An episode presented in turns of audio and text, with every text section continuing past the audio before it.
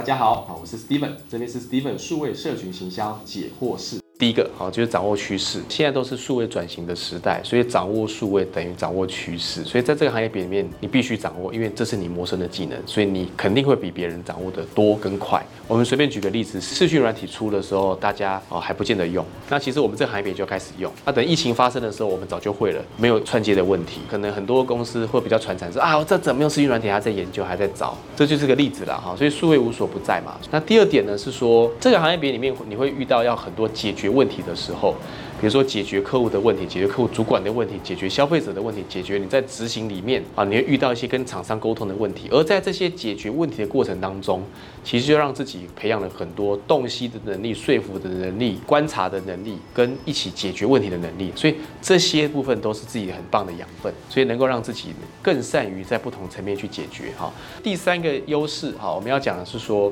你会看到。不同的产业，你的视野会比较广，因为你可能这时候做金融，你可能这时候做美妆，啊，你可能这时候做公务机关品牌，所以其实你会看到观察到很多很广不同的产业，这是你视野打开了，了解到各自的生意怎么形成，品牌的痛点是什么，然后还有就是怎么样使用这些工具去解决消费者的问题、客户的痛点啊，然后客户沟通的议题，所以你很棒的就是说你可以看到不同产业的一些观点，那还有他们的生意面。我想这也是很好的，这个所以想要产业别的部分是很重要，它也是时代嘛。我们讲就是从农业时代到工业时代，再到资讯时代，再慢慢到网络时代，现在要更新，也许是元宇宙，不一定嘛。好，所以这个产业别就是一个在。带领时代往前走的一个部分，我们也讲蓝海，蓝海比较容易出头嘛，大家都塞住了，天花板都塞住了，你就不容易出头，对不对？因为都有一些人把你卡住了嘛。蓝海就是你可以创造新的东西。好，举个例子，YouTube 现在在做不好红了，然后 YouTube 在讲说，哇，这个现在流量没有以前那么好做了，或者是他们庆幸说，好险我先先进来先做，所以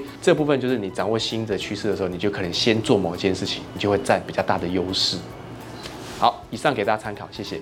这边呢，我将传授啊，来自于我在营销生涯里面上的课程，总共有八千个学员上过我的课程，还有呢，啊，有两千个以上为品牌服务操作的经验，六百个品牌的操作了，会有一些成功的范本或者是失败的教训，那这些呢，其实都是非常宝贵嘛，就会把它化为结晶啊，成为一个一百题的题库啊，提供给大家，为大家呢带来一个好的贡献。那也希望大家呢，有看了有任何问题。还想再发问的，欢迎在我们下面留言里面啊来做发问，我这边都很乐于的为大家持续的来做一下分享。那就请大家帮我们准时收看啊，按赞、订阅、开启小铃铛哦。